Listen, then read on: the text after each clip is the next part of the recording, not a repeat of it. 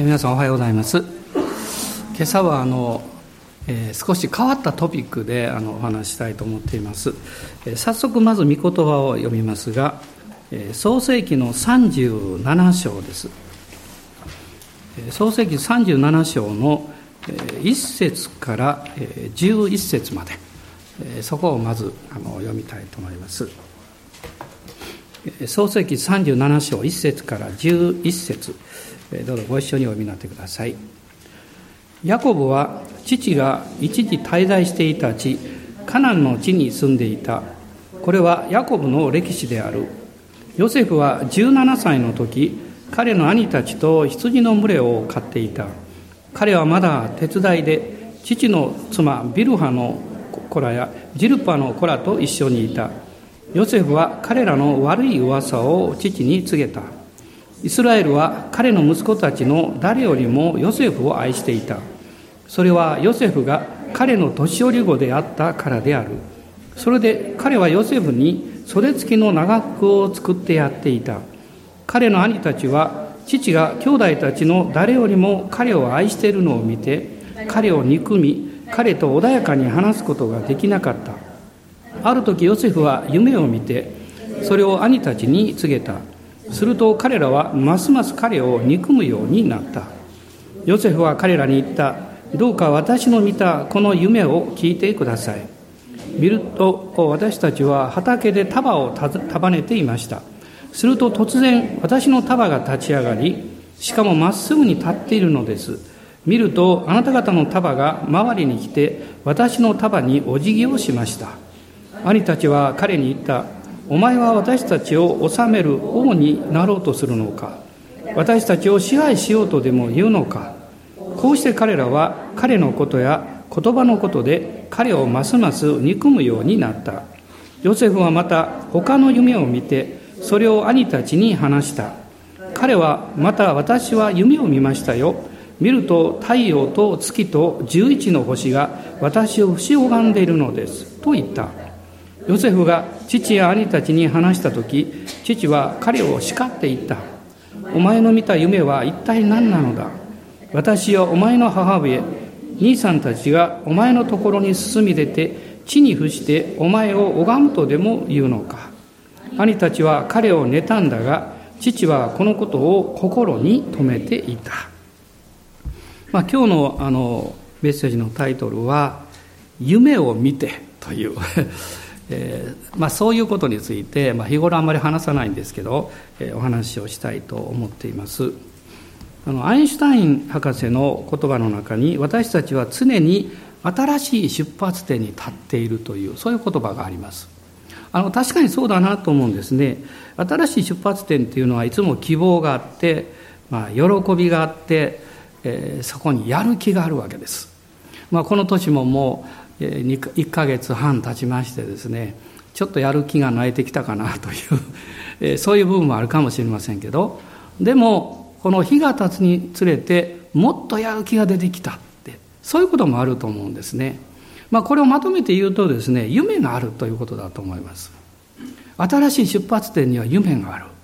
その夢が壊れないようにいやむしろ実現するためにはどういうことが必要なんだろうかということまあ、そういうことをお話したいと思ってるんですけどこの創世紀のまあ37章から、えーまあ、41章までは、まあ、1章を除いてですね、まあ、ヨセフの物語、まあ、ヨセフがどういうふうに生きていったかということが出てくるんですね。そしてその後42章からもう創世記の一番最後50章まではヨセフとお父さんのヤコブやお兄さんとの関係です。どういうことが起こっていったか。まあ、それがまあ書かれているわけです。でヨセフというこの名前の意味はこの加えるという意味を持っています。まあ、それは、まあ、ヨセフの誕生と関係があるんですけど創世記の30章の22節から24節の中に、まあ、あのラケルがですねやっと息子を得た11番目の息子にヤコブからすればなるんですけどその息子を得た時に神様ができればもう一人加えてくださいと祈るわけです。まあ、その加えるというのはヨセフという意味なんだそうですね。まあ、その結果、あのヤコブがやがて叔父ラバのところから全家族を引き連れて祝福された家畜をみんな連れてこっそりとこう逃げるようにして自分の故郷に帰っていくんですけどもうその故郷に帰る途中でですねラケルが産気づいてですねそして12番目の息子を産むわけですね。彼は生まれた時はベニオニという名前が付けられます。苦しみの子という意味ですね。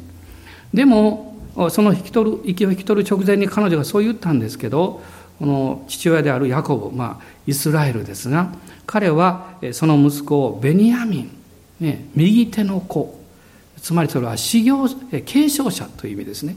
そういう名前を付けます、まあ、そういういきさつがあって、まあ、ヤコブはあの11人の兄弟がいるんですが、まあ、同じお母さんから生まれた兄弟は弟のあのベニヤミンだけだったわけです。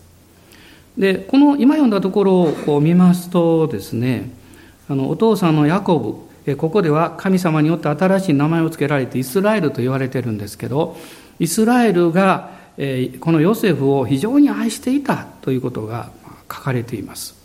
まあ、それは年寄り子であったというふうにこの言われているわけです。でこのヨセフには特別に袖付きの長服それを作ってあげたということが出てくるんですね。で袖付きの長服っていうのはこれ特別な服なんです。あのある特別な立場とか権威とかそれからもう寵愛されている本当に愛されているんだということをま表現しているわけですね。もちろんお父さんがそんなことをすればまあ口には出さなくても他の兄弟たちがまあ妬むのは当然だと思うしそしてその矛先はやはりヨセフに向けられていく。あいつは嫌なやつだということになるわけですね。するとヨセフはますますお父さんとくっついていきます。そして、えー、兄たちのこの悪い噂を、えー、この37章の、えー、一節を見ますとですねあのあ二節ですね後半見ると父に告げたということがこの書かれています、まあ、その結果ヨセフはこの兄たちにますますこう憎まれるようになったんですね。でも不思議なんですけど兄たちは彼を憎んだんです。弟とは書いてませんね。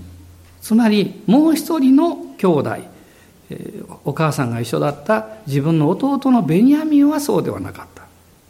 もうおそらくそれはヨセフ自身もこの弟のベニヤミンをですね非常に愛していたんだと思いますね。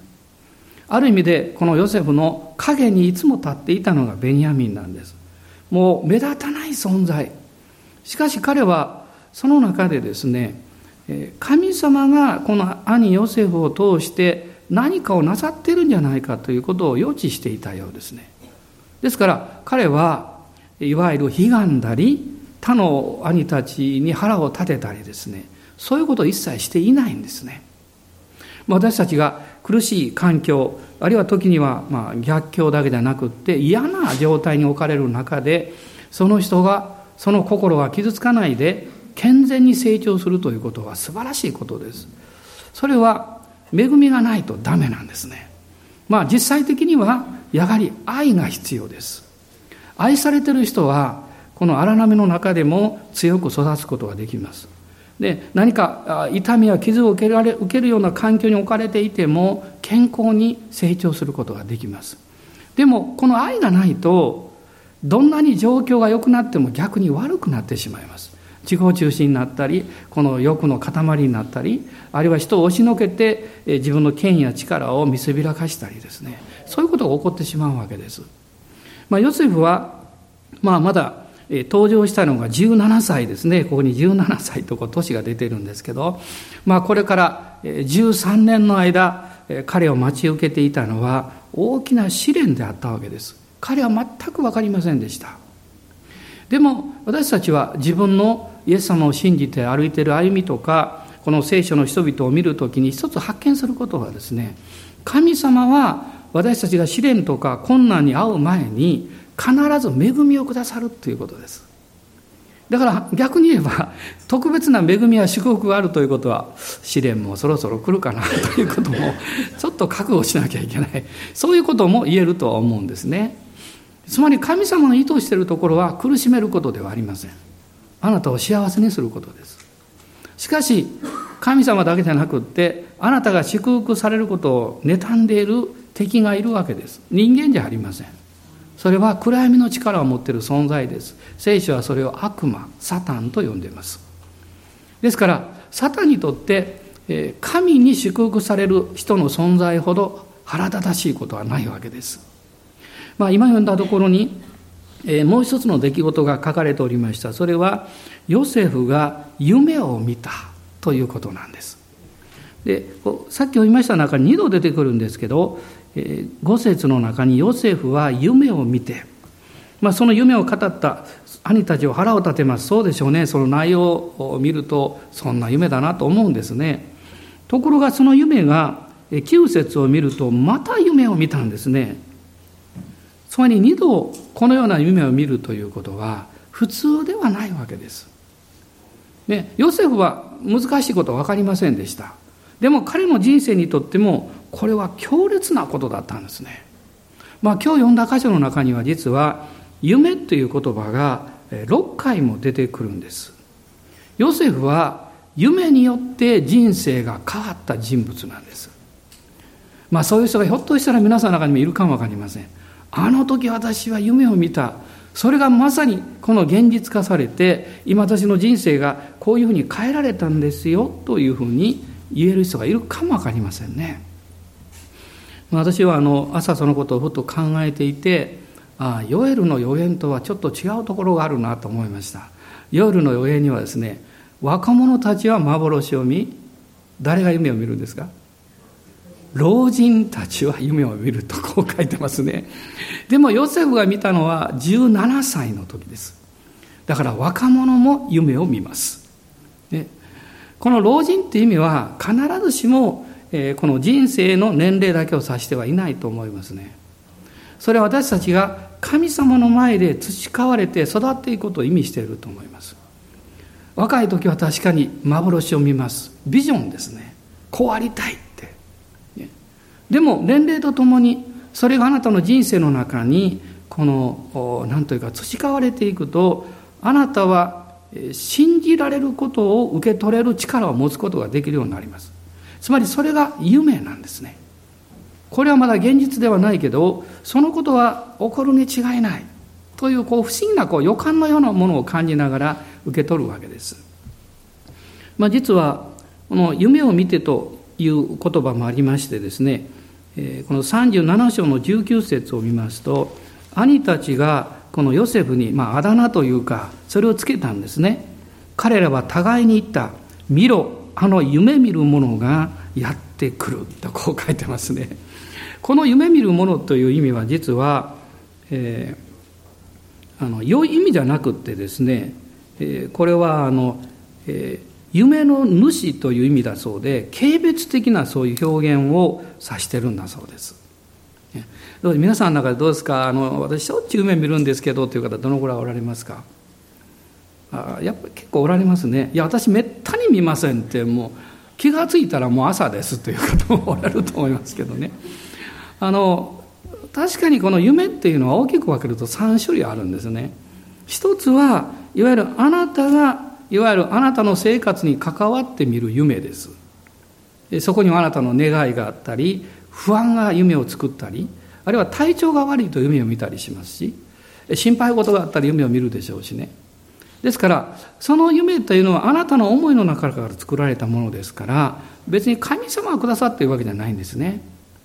もう一つの夢は実はこの悪い力があなたに働いて夢を見させる場合があります。まあ、まあ、悪霊と言ってしまうとちょっときつすぎるかも分かりませんが影響力があります。そういう夢というのは非常にこう、えー、中身がですね悪い内容です。汚れていたりあるいは、えー、というかねあの、まあ、血生臭かったりですねこの非常に恐れを与えたり嫌なものをあの私に残します。実は私が今日こういうメッセージをするということであったのかどうか知りませんが私は久しぶりに明け方嫌な夢を見ました。多分こう霊的な攻撃かなと思ったんですけどね。内容を話さない方がいいかもしれませんけど多分聞きたいでしょうから。聞きます。どんな夢かっていうとですね突然私のいる部屋の中に蛇が現れたんです。で私が何をしたかっていうと掃除機でその蛇を吸い取ったんです。ねだからそんな大きなんじゃなかったんでしょうね。そこからですね私が悩み始めているんです。この掃除機中に入ってる蛇これどういうふうにしたらいいだろうかって。どうしようかな。でこれ放っておいて出てきたら困るし、えー、縦にこう立てておいてですね何日ぐらいしてからこれ中出したらいいだろうかとかですね。そういうことをいろいろ考えて疲れましたね。朝起きたらですね。まあ怖い夢ではないんですが非常に気分の悪い夢でですね。まあこれはちょっとこう霊的な攻撃があったかなというふうにあの思っています、えどうぞ心配なく私の家の掃除機には蛇入っておりませんからね。大丈夫ですけど。ムカでは吸い取ったことがありますけど何回かね。あのもう一つの夢は神様があなたにくださる夢だと思います。悪霊の影響を受けるとそこには嫌なもの汚いものあるいは残酷なものがありますね。強烈な恐れがやってきます。でも神様がくださる夢というのはそこに平安があって希望があります。何か御言葉がそれを支えるんですね。あのエレミア書の29章の11節って非常に有名な御言葉ですね。皆さんあのすぐピンとくると思うんですけどピンとこない人のために開けたいと思いますけど29章の11節ですね。ご一緒にどうぞ。私はあなた方のために立てている計画をよく知っているからだ。主の蜜げ。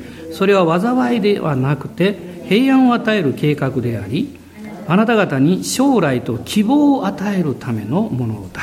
アーメン。平安を与える。あなた方に将来と希望を与える。これが神からくださる夢です。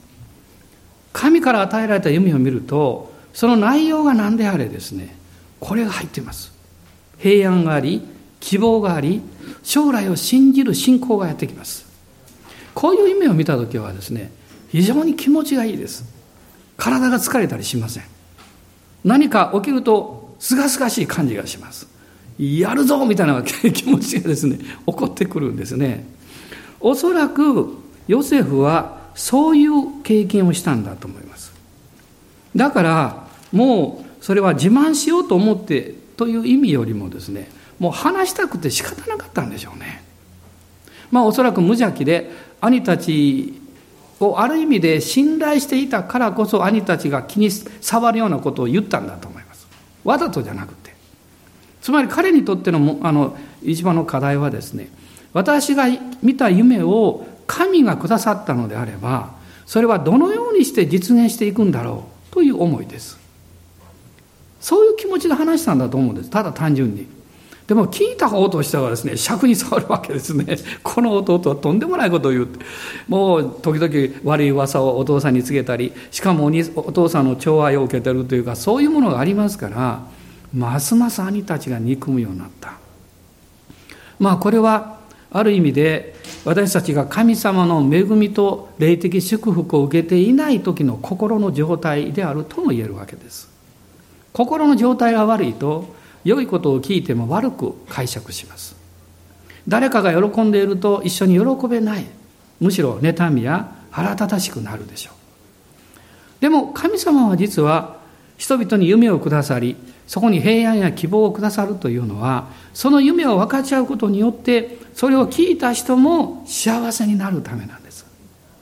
私たちは誰かが良い夢を見てそれを分かち合ってくれた時に「よかったね」って「私もあなたのために祈ってるよ」ってそう言えるものでありたいと思いますねそのためには自分自身の信仰が心の状態が恵まれていないとできないんですまあヨセフはまあ、この結果、まあ、エジプトに売られてしまうという、まあ、大変なあの状況をこう経験するわけです。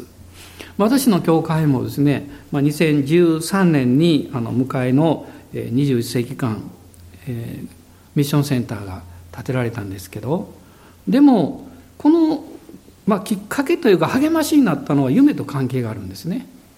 まあ、こういう状況が生まれてきてそしてどうしようかなと思ってるそういう時にですねあの私記録してるんですけど2010年の10月に、えー、まず私はあのタンザニアに行ってましたがその時にそこにいたスリランカの夫人がですね私のとこやってきて言ったんですね。先生の教会はどういう地形にありますかって言ったんです。何かちょっと上り坂のようなとこじゃないですかと。私は何も言ってないんですよ。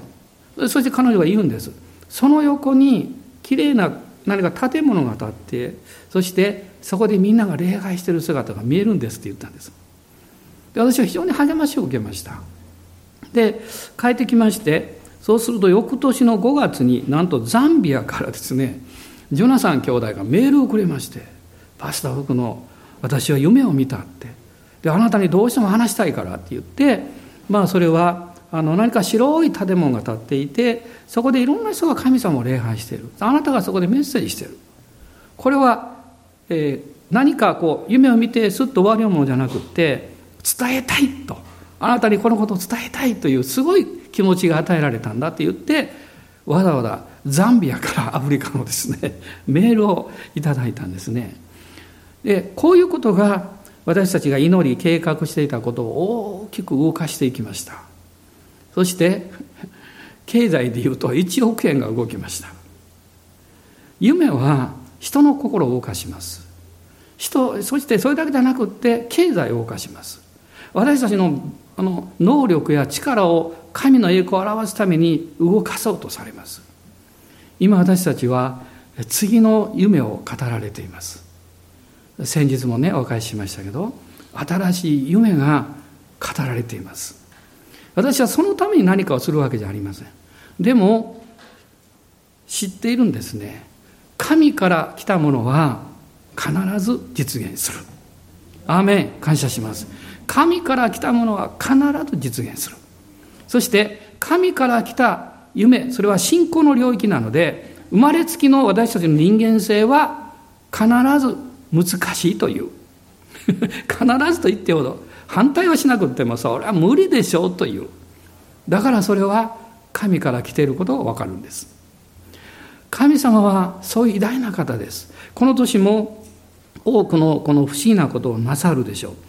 ですから私たちの大きな務めの一つは神からの夢を信仰によって実現することです。このチャレンジはとっても大きなチャレンジですしそして生涯喜びをもたらすチャレンジだと思います。夢が神様から与えられた時それはこのどういうこの内容を持っているんでしょうか。まず一つはですねその夢の中に神様からの計画と御心があるということです。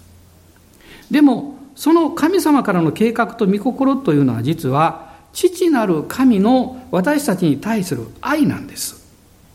つまり神からの夢というのはこう言ってもいいんですね。神が、えー、あなたのために持っている神の夢なんです。例えば皆さんがですねご家族や子供さんやお友達にこうあってほしいとね、えー、願ったとします。そして夢を見ます、ね、それはあなたの夢が その子供さんやお友達を通して実現することを願ってるわけです。神が私たちに夢をくださる時それは神の夢なんです。私はその夢を実現することのできる器を探しているということなんです。この第二歴代史の16章の9節を見ていただきたいと思います第二歴代史です。歴代史の16章の16章の9節です。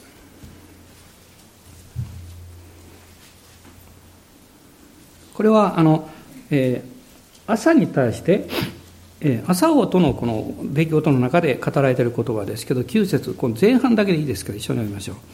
主はその御目を持ってあまねく全地を見渡しその心がご自分ご自分と全く一つになっている人々に道からを表してくださるのです。後半読まなくていいです。後半失望します。ね、そう言われて読みたくなりますけどね。あなたはこのことで愚かなことをしましたってこう書いてますからね。私は口語訳でこの御言葉をあのずっと覚えてきました、ね。まあ、文語訳ですかね。神はあまねく全地をあのえー、あまねく全地を生き巡り己に向かって心を全うする者のため力を表されるってね。神様は力を持っておられるけど力を表すことのできるその用いられる器を探してる。ああ私はそういう器になりたいと思いました。その小さい大きい関係なくですね神様私を用いてくださいと祈ってきました。神様はあなたを他の人とは違う環境に置かれます。他の人とは違う状況に置かれます。他の人とは違う困難や試練の中に置かれます。他の人とは違う国々や家族の中に置かれます。なぜなんですか？もし同じ国同じ状況同じところに全ての人がやってきたら神様の栄光はそこにしか表されることはできません。ですからあなたが使わされている置かれている状況や環境はまさに神があなたをその場で持ちようとしています。私が持ってきた一つの矛盾のようなあの疑問がありました。神はなぜその人の責任ではないのにあんなに大変な国や状況の中にその子が生まれるようになさったのか。あるいはなぜ神様はもう小さい時からいろんなハンディがあったり困難があるようなそういう人生をその人に与えられたのか。とても考えました。わからない、ね、神様はそういう面で考えると不公平じゃないかと。そう思ってきました。確かにそうかもしれません。でももう一つの見方があるということが今分かっています。それはその人しか置かれ得ない状況があってその状況の中でその人しか出会うことのできない人々があって神はその人をそこに派遣していらっしゃる。そこでその人が神の栄光を表すために用いていらっしゃる。ずいぶん前なんですけど、えある方が広島から電話をくださいまして、え彼はあの、えーとまあ、体に障害を持っていらっしゃってあのあまりこう自分でこう身動きが難しい方なんですけどある時こう車椅子で、え私が行った習慣に連れてこられたんですね。でそこで私初めて会いました。その後電話をくれたんです。彼は電話で言うんです。先生あの精霊のバプテスマってどうしたら受けるんですかって言うんです。で私電話で説明しました。あなたがイエス様を信じてるからもう精霊様はうちにいらっしゃるんですよって。でもあなたの心はあなたの人生でいっぱいだからその神様のことをあなたに教えてくださる精霊様にあなたの人生をお渡ししなさいと言いました。それは祈りながら私の人生を精霊様お任せします。そして神を崇めますと言って賛美したらいいんですと。そうしたらですねそれから数日して電話がありましてもう私は大変なこと起こりましたって。その後自分でそういうふうに祈ったら内側から何か分かんないんだけどこう溢れてきてですね もう精霊に満たされていわゆるまあ新しい言葉威厳が溢れてきて止まらなくなっちゃった。それが長く続いてやっと落ち着いたので電話かけましたってそう電話でした。そしてそれから数週間してからまた電話かかってきました実は大変なこと起こったんですって言うから私心配してですねどうしたんですか？って言ったら実はこうあの、まあ、ベッドで横になってるんですけど彼は主を賛美し始めたら礼あの礼拝し始めたら精霊に満たされたんですね。そしてあの霊の歌が溢れてきたんです。神を賛美する歌がね。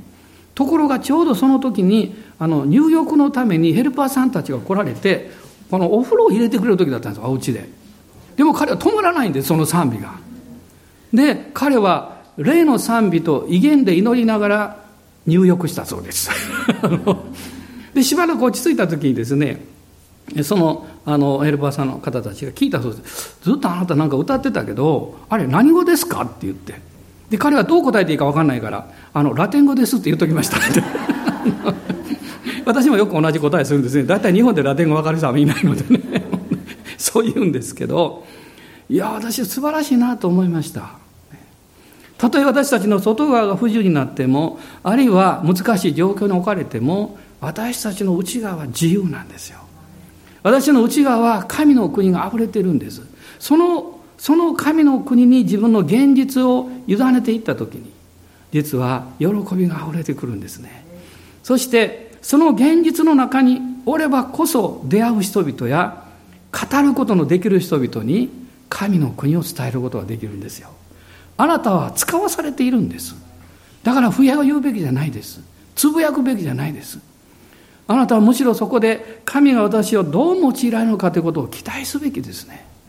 そして力が弱いためにつぶやかなきゃいけない状況が起こった時にあなたは自分を責める必要はありません。むしろ主に求めればいいんです。私は力がないから神様どうぞあなたの上からの喜びを与えてください。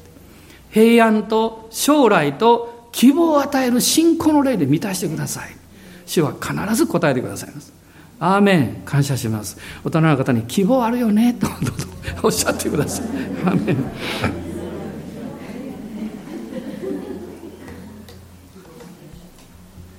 あの兄たちはそれを聞いた時に非常に怒って、まあ、彼を憎むようになったんですけどそしてさすがのヤコブもお父さんもですねあのちょっとヨセフを叱りましたしかしこの11節を見ますと兄たちは彼を妬んだが父はこのことを心に留めていたと書いてます。なぜなんですか？簡単な理由ですね。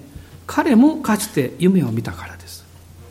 あの、親元から離れて、あの、叔父のラバンですね、お母さんのお兄さんですけど、そこにこの遠いところに行く途中で、彼はどっかわからない、ルズというところですけど、そこで彼は石を枕にして寝るわけですね。そして夢を見るわけです。その夢の中で天からはしごが降りてきた。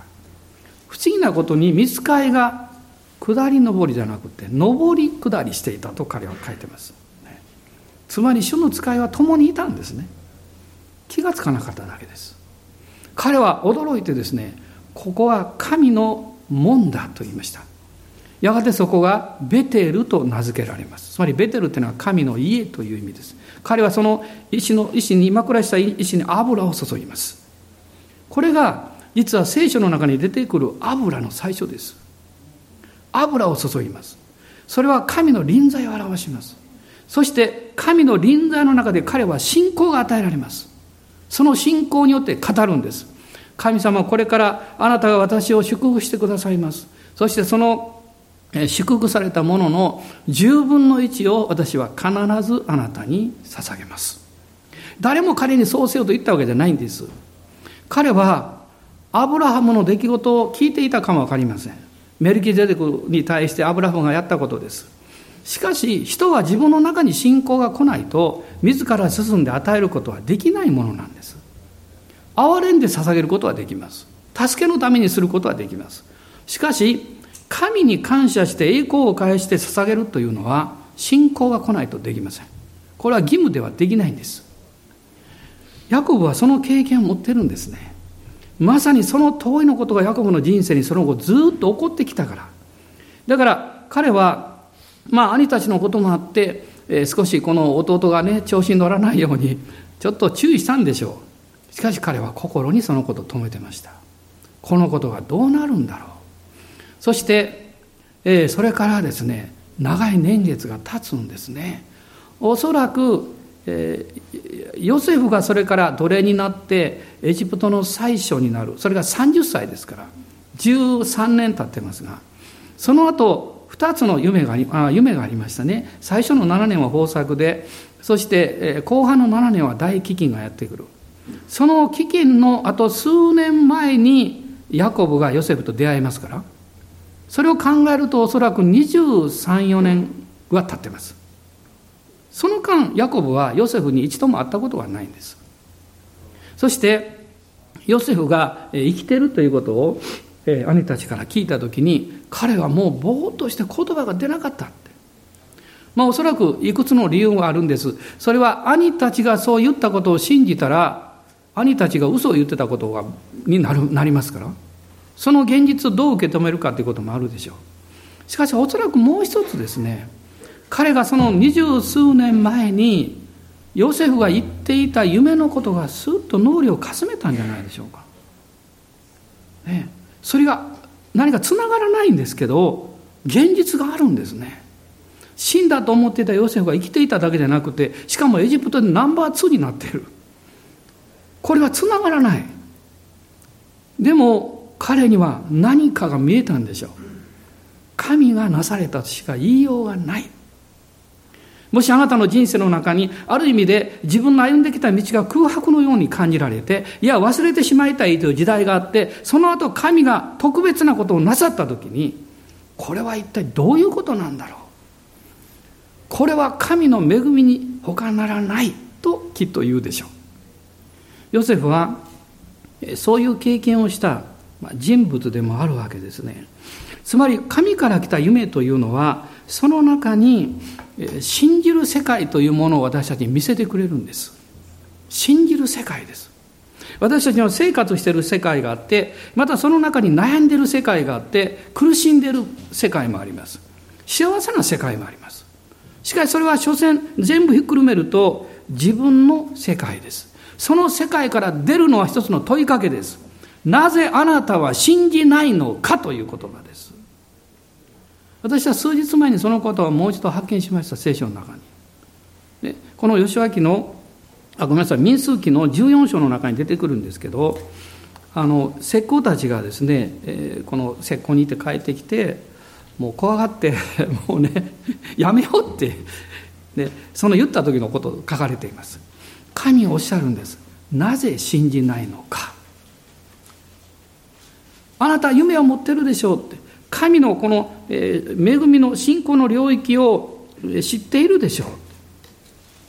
しかし、そこに出ていこうとすると、信じるという入り口を通っていかなきゃいけないんです。そこは確かに、大変なこのリスクがあります。神様が導かれたことを信じて、従ってやっていこうという時に、一番反対するのはサタンです。敵はですね、神様のこの御心が起こらないことを願っています。ですから、敵はいろんな嘘をつくんですね。嘘をつきます。一つはですね、一つの嘘というのは、あなたがそういうことをしようとしたら、大変な犠牲が必要だからやめた方がいいよと言います。これは大きな嘘です。あるいはあなたが神様にもっと従ったらあなたの生活もっと苦しくなるから今までやめた方がいいよと言います。私がまだ伝道者の頃ですけどある大きな職をされている教会の牧師さんと会いました。まあ彼はですねあの私ともう一人そばにあの牧師がいたんですけど私手を見せました。こう言いました。私は今まで5つの教会を建ててきたと言いました。そして教会を建てるたんびにいわゆる教会建築のことですよ、立派な教会をたくさん建てたんです。その教会を建てるたんびに私の寿命が縮まったって。ね、そうでしょう、確かに。私はとっさに考えました。一個につき何年かなと思いました。5年だとすると15年縮まったことになります。それから数十年経ちました。その方は今80数歳で健在です。バリバリやってます。私はそれをふっと思い返した時にこう思うんです。その方は嘘をついたわけじゃないんです。ね、確かに教会建築というのは牧師やリーダーや兄弟姉妹のまさに寿命を縮めるような経験を通らされることは事実なんです。でも私が申し上げたいことは神の恵みは勝るということです。神の恵みはもっと大きいということです。だから恐れてはいけないんです。恐れると逆に反対のことが起こってしまいます。敵の罠に陥ります。私たちが幸せにそして神を賛美できるとすればそれは神の御心が私の人生の中に私たちの教会の中に私たちのこの人々の中にそれがなされてきた。そしてそれが神の栄光と祝福を表しているということを見る時じゃないでしょうか。そうですね。私も三十数年の歴史しかまだありませんけどどんなに感謝かと思います。私は今教会を見たり皆さんとお会いする時にまず感謝のことが浮かんできます。ある時まではしんどいことも浮かんできました。大変だなと思ったこともたくさんあります。今もそれがないわけじゃありません。でも私はマイナスのことを聞くのが大嫌いです。もし聞いたらこう言いたいです。なぜあなたはそこばっかり見るんですか？神様の恵みを見ないでどうするんですか？皆さんおいしいケーキをもらったとします。ケーキの裏側見る人いますか？見ませんよね。大概上のデコレーションを見ます。うわ美味しそうだって。でも裏にデコレーションあるんでしょうかね。ないですよ。必要ないんです。つまり支えてる部分は華やかじゃないんです。ね。美味しく見える部分のように何か、えー、引きつけるものではないんです。でも本当はそこが一番美味しい。ねそこには味があるんですね。何かこう込められてるいろんなものがあるんです。私は若い頃はですねすみません若い頃って年いってすぐバレますけど 青年の頃はお年寄りの方のお顔を見ておじいちゃんおばあちゃんを見て詩はたくさんあるなと思いました。ね詩はかと思いました。でも今は違います、そのようなこの畑仕事をなさったり、えー、厳しい労働の中で、えー、こうやってらっしゃる方たちのこの詩話とか見るときに尊敬します。その一つ一つその中にですねその人が人生を燃焼させてきた生き方があるんですよ。私はそれを持つべきです。ただふわーっと生きるんじゃなくってあなたの人生を燃焼させる生き方をすべきです。家庭であっても職場であってもあるいはどんな場所においてもそうですね。ヤコブはそのことを理解した人ですね。ですからパロの前に立った時に私の弱いは先祖のようではなく悩みや苦しみや骨折りでいっぱいでしたよ。でも彼はつぶやいてるんじゃないんですよ。それほど私の人生は神と共にあって苦難を受けてきたんですと言ってるんです。価値があるんですと。打たれた鋼こそ価値があるでしょう。ね練られたそばは美味しいでしょ。う そこには苦難があるんです。そしてそれがその人の人生と一体化するんです。その時私は分かるんですね。上っ面の上辺の美しさがないんだって。そういうものは一時的なんです。でも神があなたの人生を練られてそしてあなたが信じる領域に入ってたとえ苦難であってもそれを通っていった時神の栄光を返します。人々はあなたを尊敬するでしょう。あなたは私たちの誇りですよと言うでしょう。神から来た夢というのはそういうものを私たちにもたらすんですね。ある人はこう言いました。偉大な人がいるわけじゃないって。偉大なアイデアを持ってる人がいるだけなんだ。私はクリスチャンとして言いたいのは偉大なクリスチャンなんか一人もいません。でも偉大な神を信じるクリスチャンがいるんです。それがあなたであり私たちなんですね。主は私たちをそういうふうにこの年も持ちようとしてらっしゃいます。それ信じましょう、ね、どうぞ大人の方に言ってください。夢あってよかったよな って言ってですね。この夢がですね私の人生を変えていくんですね。まあもう一つ言いたいことあったんですけどもやめようかなと思います。あのもうそれはですね私たちが自分の人生をこうチャレンジできるそれが夢だということです。夢のない人はチャレンジする場所がないんです、ね、自分の人生をこう捧げていく場所がないんですね。あのあの平穏かも分かりません。まあ、うまくいってるのかも分かりません。でも退屈ですね。私はチャレンジのない人生なんかを全然起こりたくないです。問題があると燃えてきます。どう解決しようかと考えます。困難があると勇気が出てきます。それは神をもっと知りたいからです困難があって勇気が与えられた時に私の信じてる主は勇気をくださるお方だと経験します。打ちひしがれるようなことを聞いてもうがっくりくる。その時に主を見上げた時に平安があってそして希望が来た時にああ私の信じてる救い主は希望を与えてくださるんだと分かります。皆さんこういう一週間をこの週も送っていきましょう。アーメン。感謝します。どうぞおご起立ください。主の皆あがめます。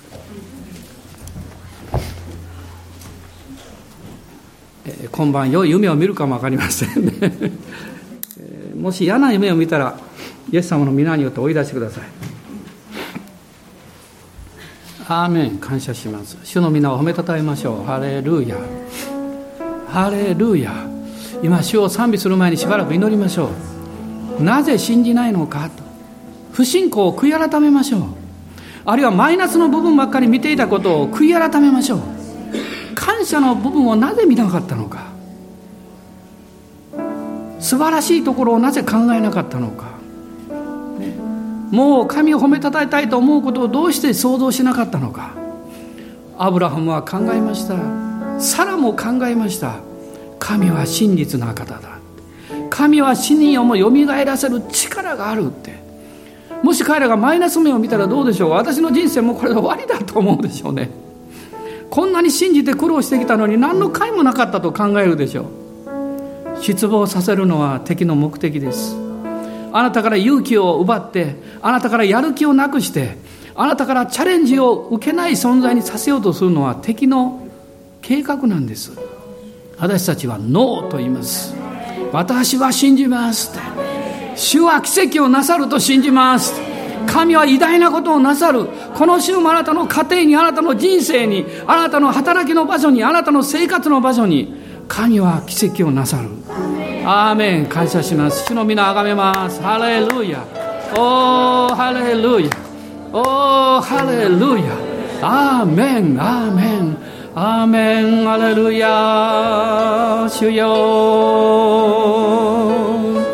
おーアレルヤ主よ。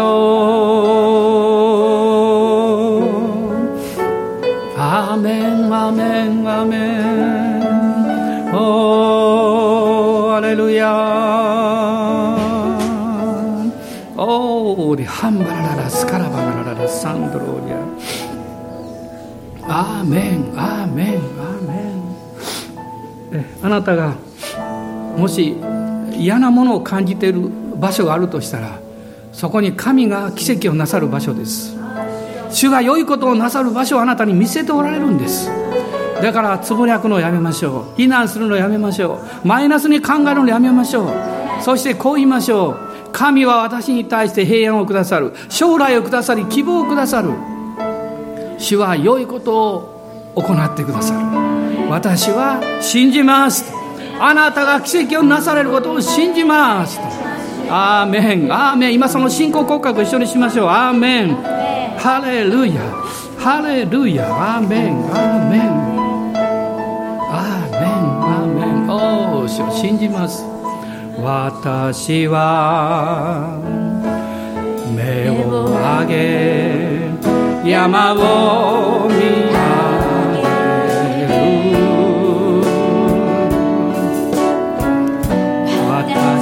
私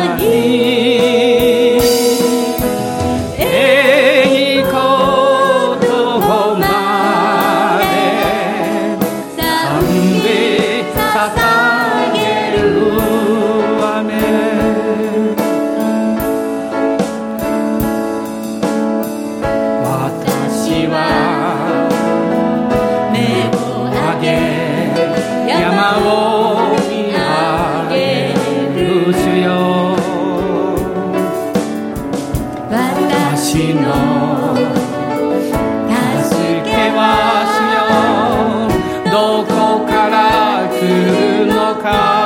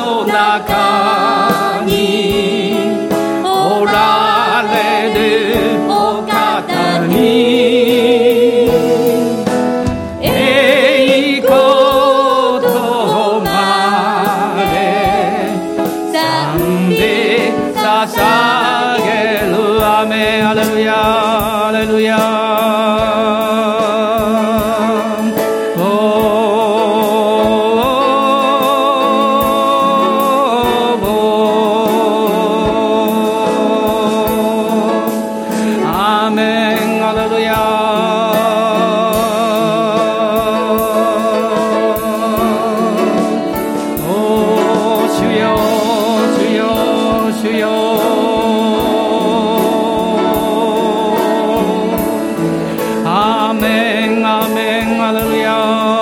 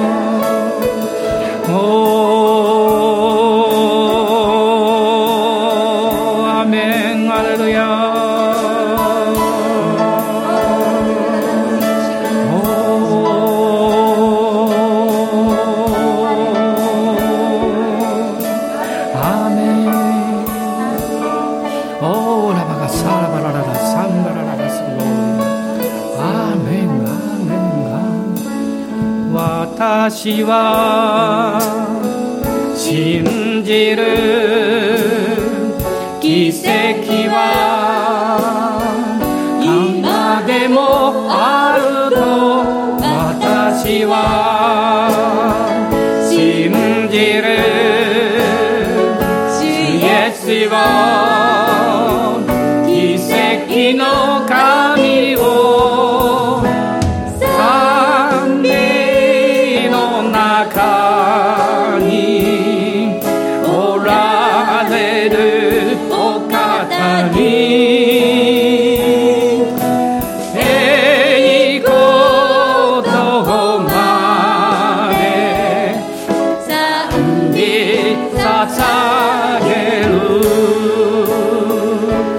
は今日ある方にあなたの過去を切り離せとおっしゃっています。あなたがイエス様を信じてあなたはすでに新しく作られたものとなっています。古いものは過ぎ去ったんです。しかし敵はあなたにその古い自分に戻るようにその過去のことを何度もあなたに思い起こさせてあなたを失望させようとしています。主はおっしゃいます。十字架はそれを分離します。切り離せと。古き過去はすでに死んだと。葬られたと。宣言しなさいと。そして自信を持ちなさいと。御霊があなたに油注ぎをくださいます。精霊の油注ぎあなたに信仰をくれます。勇気を与えてくれます。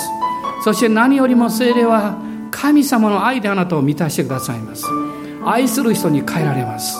あなた自身をまず愛する人になります。そしてあなたは家族や友を愛する人になります。そしてあなたの周りがあったかくなっていきます。愛する人がいる時にそこに冷たさは感じられません。愛愛することのできる人がいるとみんなの心がポカポカしてきます。私たちはそうなります。この1週間もそういうふうに使わされていきます。アーメン。感謝します。アーメン。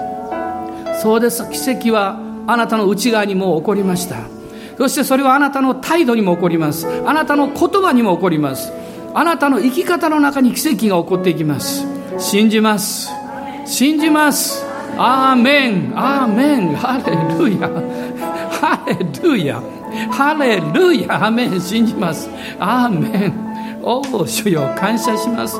不信仰を許してください。あなたの素晴らしさをそのまま全部受け取らない愚かさを許してください。アーメン。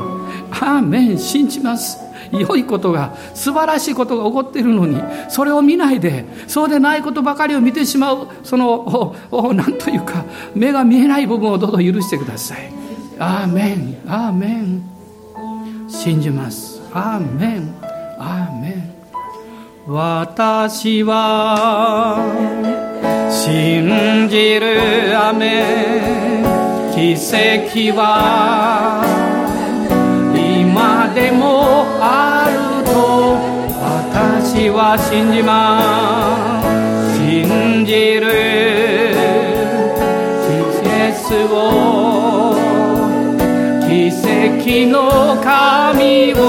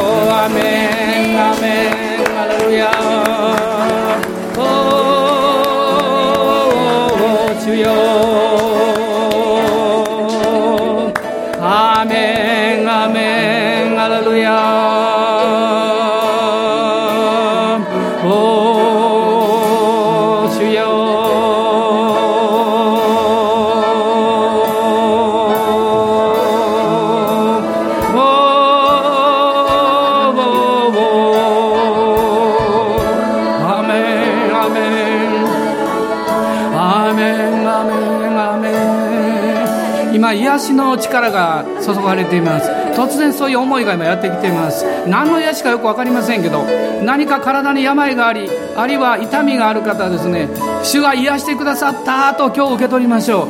足腰の痛い方今少し背筋を伸ばしてみてください。主があなたを癒してくださいました。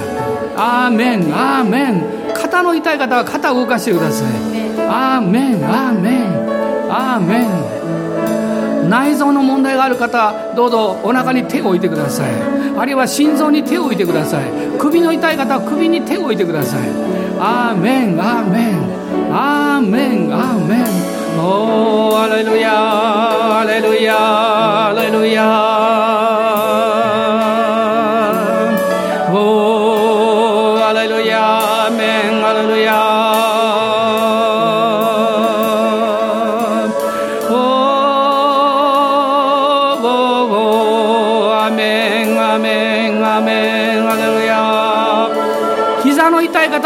かしてください。膝を動かしてください。アーメンアーメンアーメンアーメン。ハレルヤ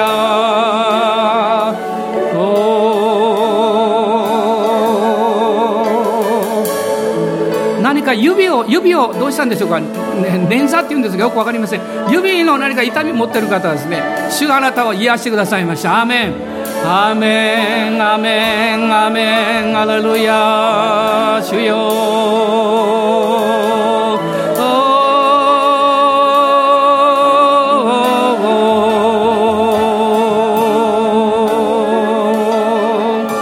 アーメンアーメンアーメン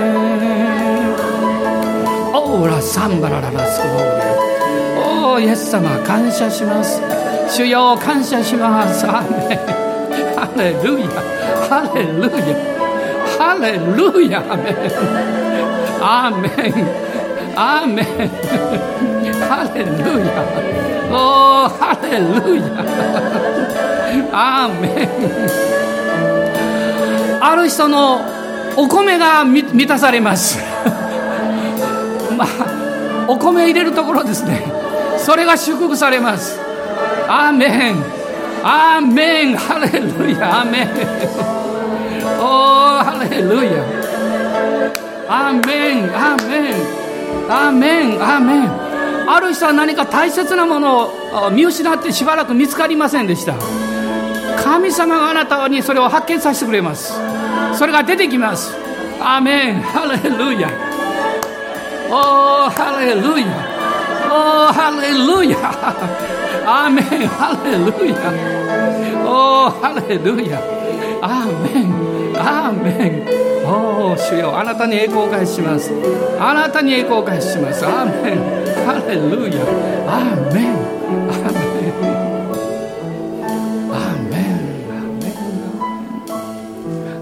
ン私たちの主イエス・キリストの恵み。父なる神のご愛精霊の親しき御交わりが私たち一同と共にこの新しい主一人一人の上にあなたの限りない恵みと祝福が豊かにありますように。アーメン